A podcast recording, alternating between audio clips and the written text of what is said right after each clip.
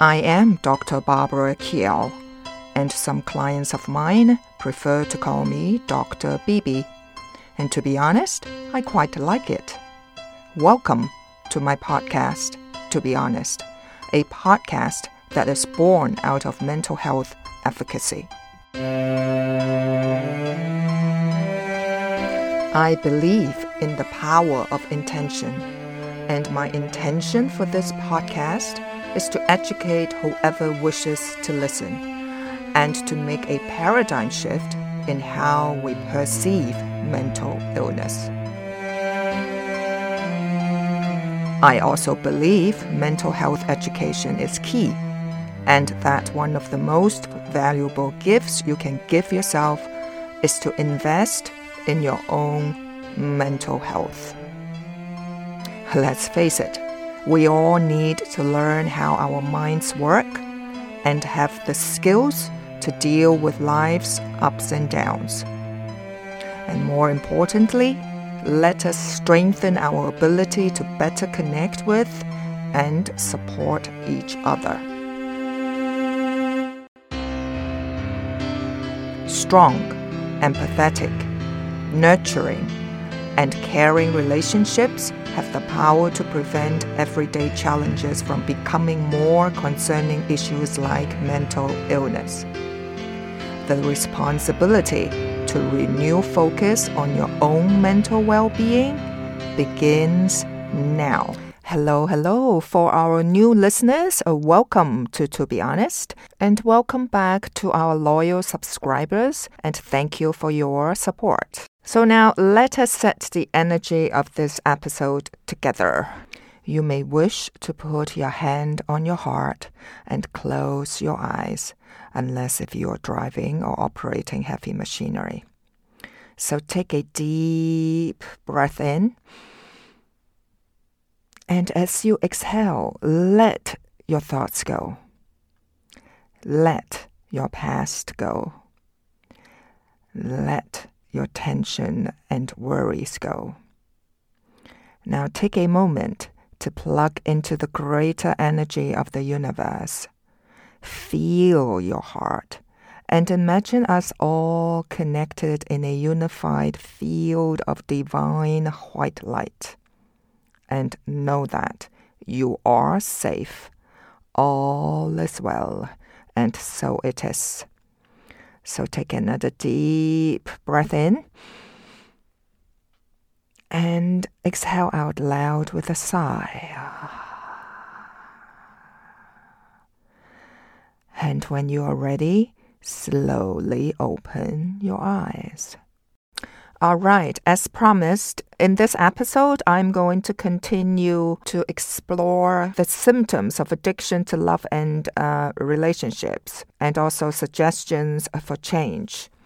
Now, before I start, I would like to thank those who took the time to email me and give me your positive feedback and support. And some also have uh, very valuable questions. And I promise I will uh, reply them all in the near future. So please be patient. So without further ado, let's get started. One of the most common symptoms is negative caretaking. Yes, you hear me correctly.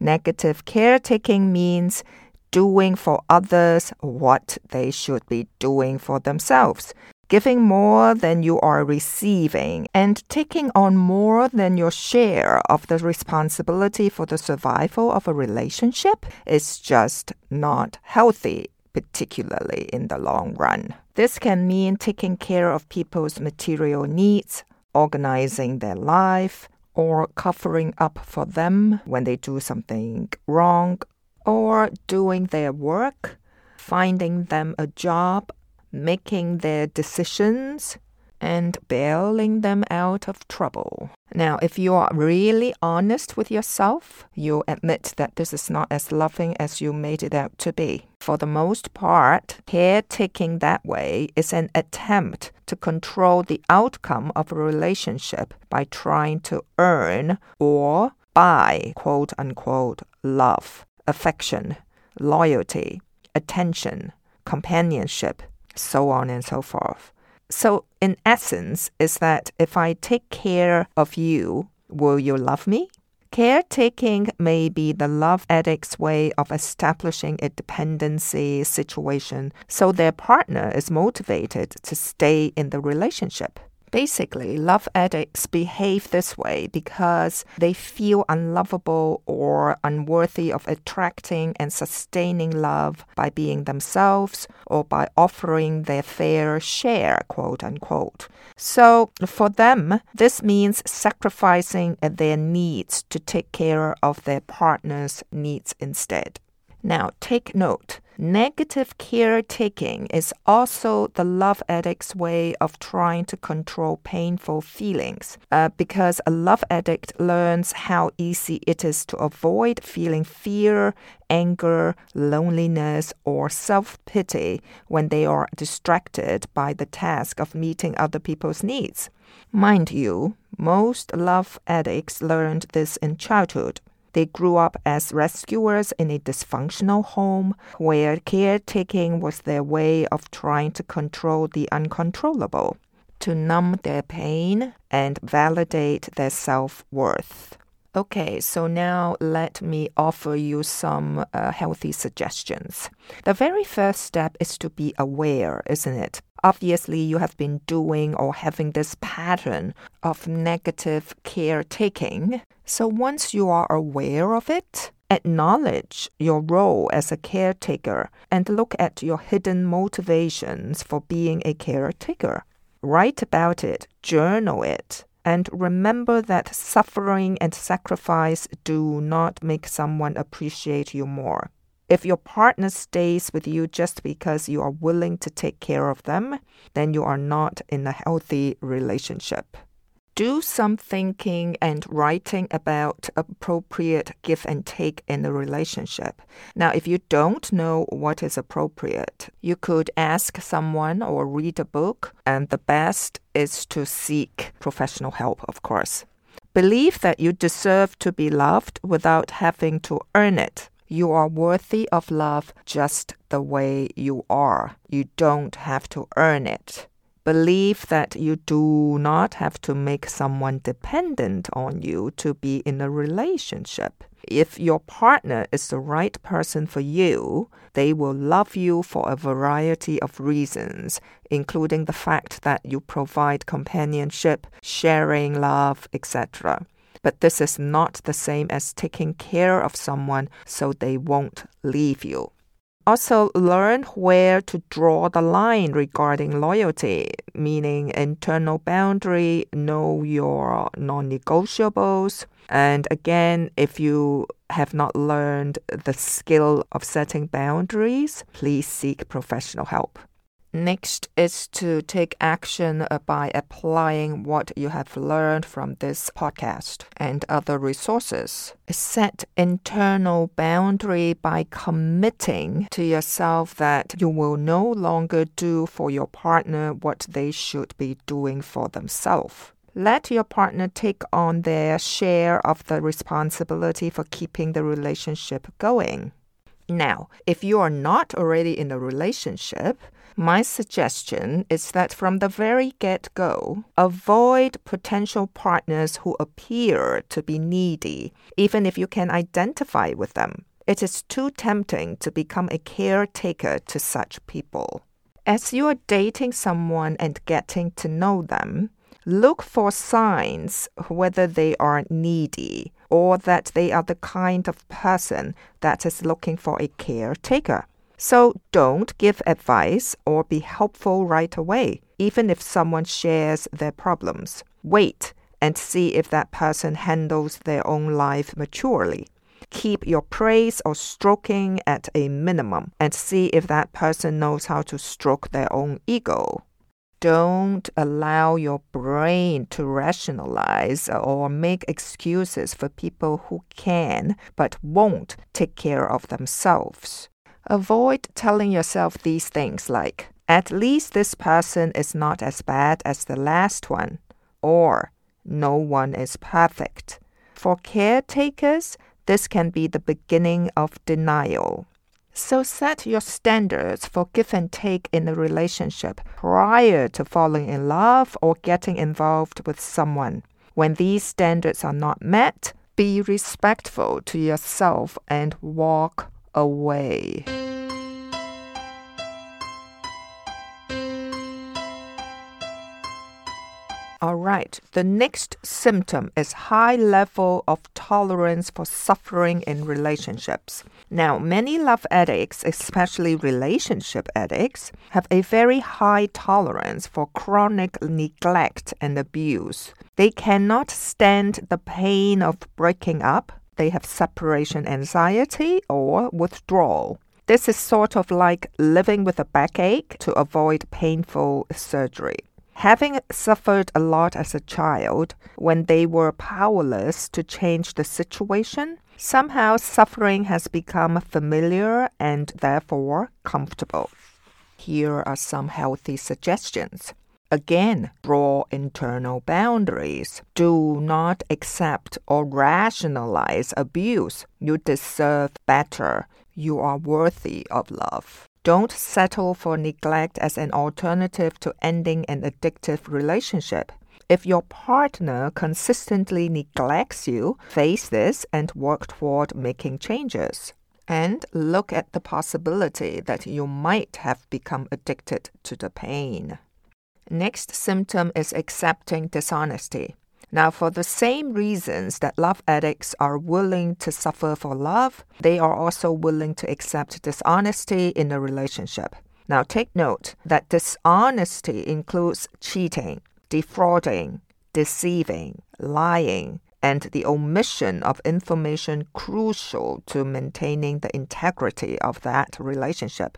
So for the love addict, accepting dishonesty is part of a complex denial system, which includes the following: ignoring obvious inconsistencies in the partner's behavior, ignoring nonsensical explanations of how a partner spends their time, ignoring the omission of crucial information,ignoring unusual exhibitions of guilt shown through a partner's body language, not asking questions or checking out information even if it sounds fishy, quote unquote, trying desperately not to be suspicious despite their fears.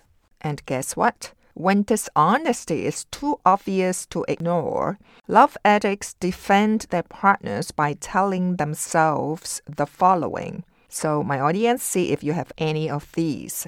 He didn't mean to do it. She was desperate. He loved me too much to tell me the truth. He didn't want to hurt my feelings. She won't do it again. I pushed him into doing it. It's my fault. She didn't have a good role model as a child, so she doesn't know any better. He will change.This is the first time she's done this in a long time. All people are a little dishonest. They are only human.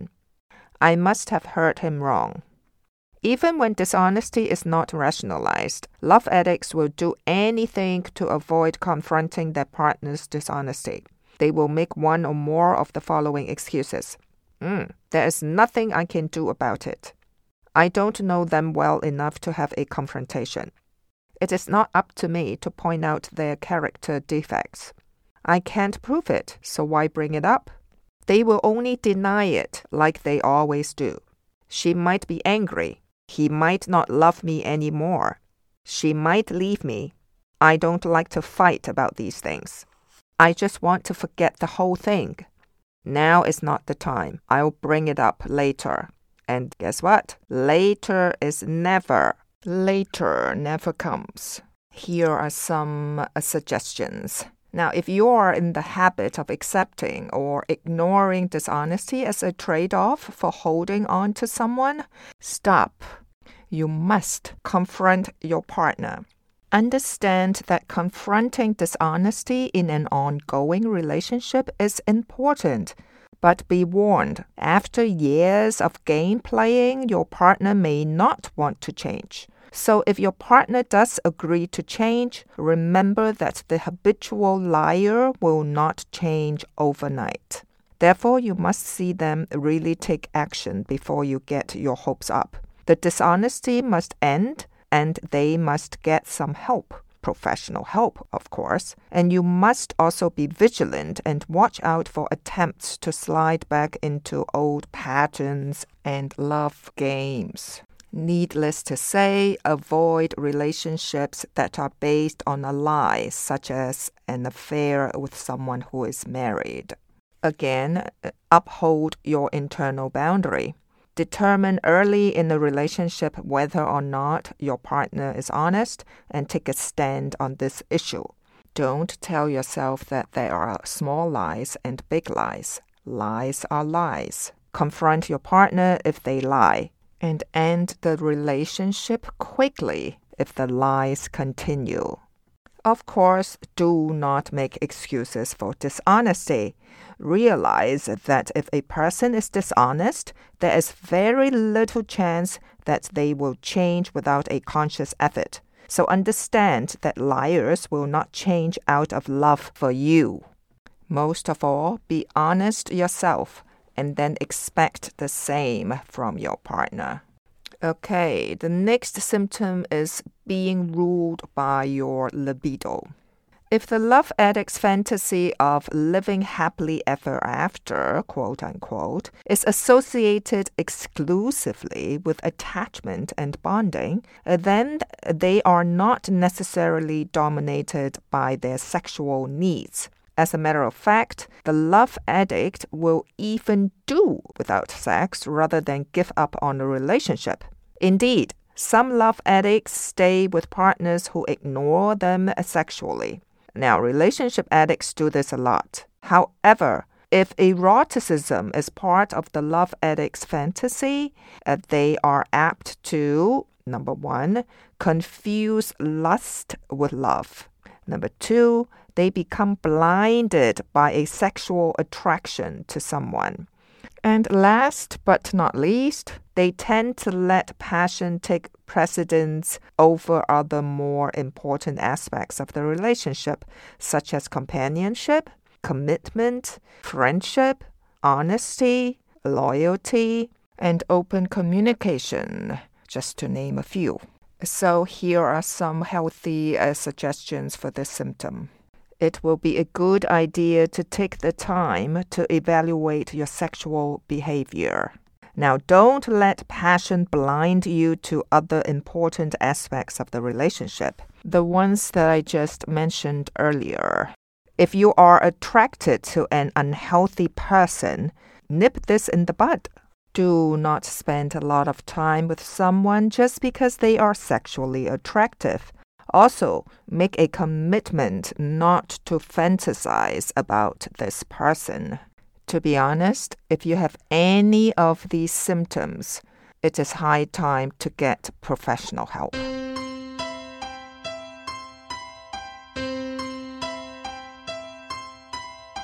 The next symptom is confusing need with want. Now, because love addicts are hungry for love and acceptance, the reinforcing effects of their addictive relationship become a need, not a want anymore. It becomes a compulsion that cannot be ignored. Therefore, romance, relationships, fantasies are all a life or death matter, not the icing on the cake for a love addict. Healthy suggestions are, number one, sort out your needs from wants and be honest with yourself. Now, if you don't know the difference, do seek help.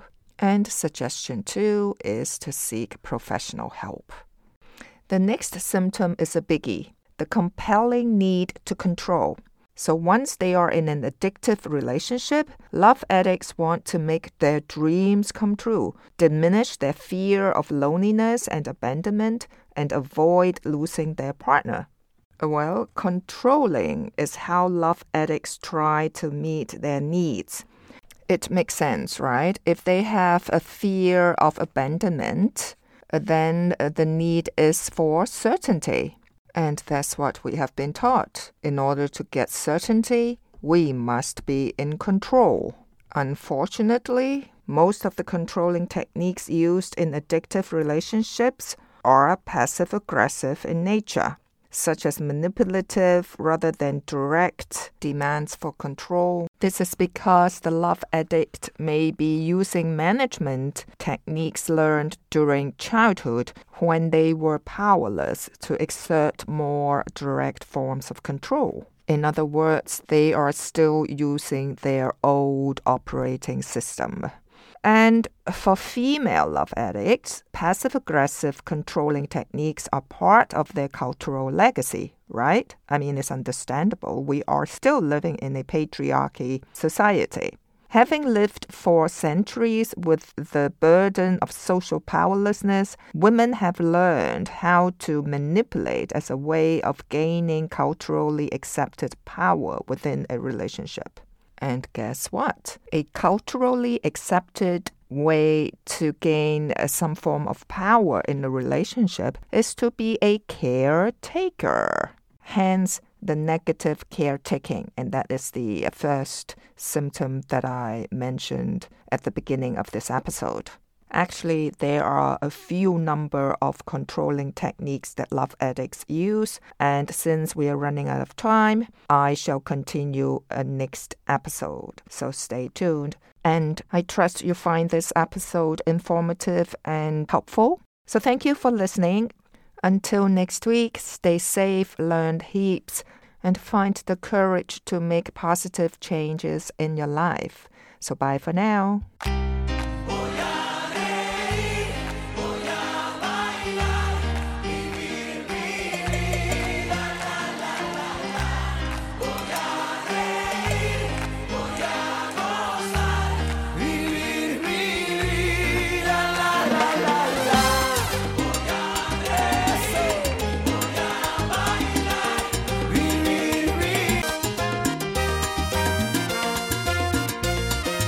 You can find this podcast, To Be Honest, on Apple Podcast, Spotify, and my website, w w w dot d r barbara kiel dot com.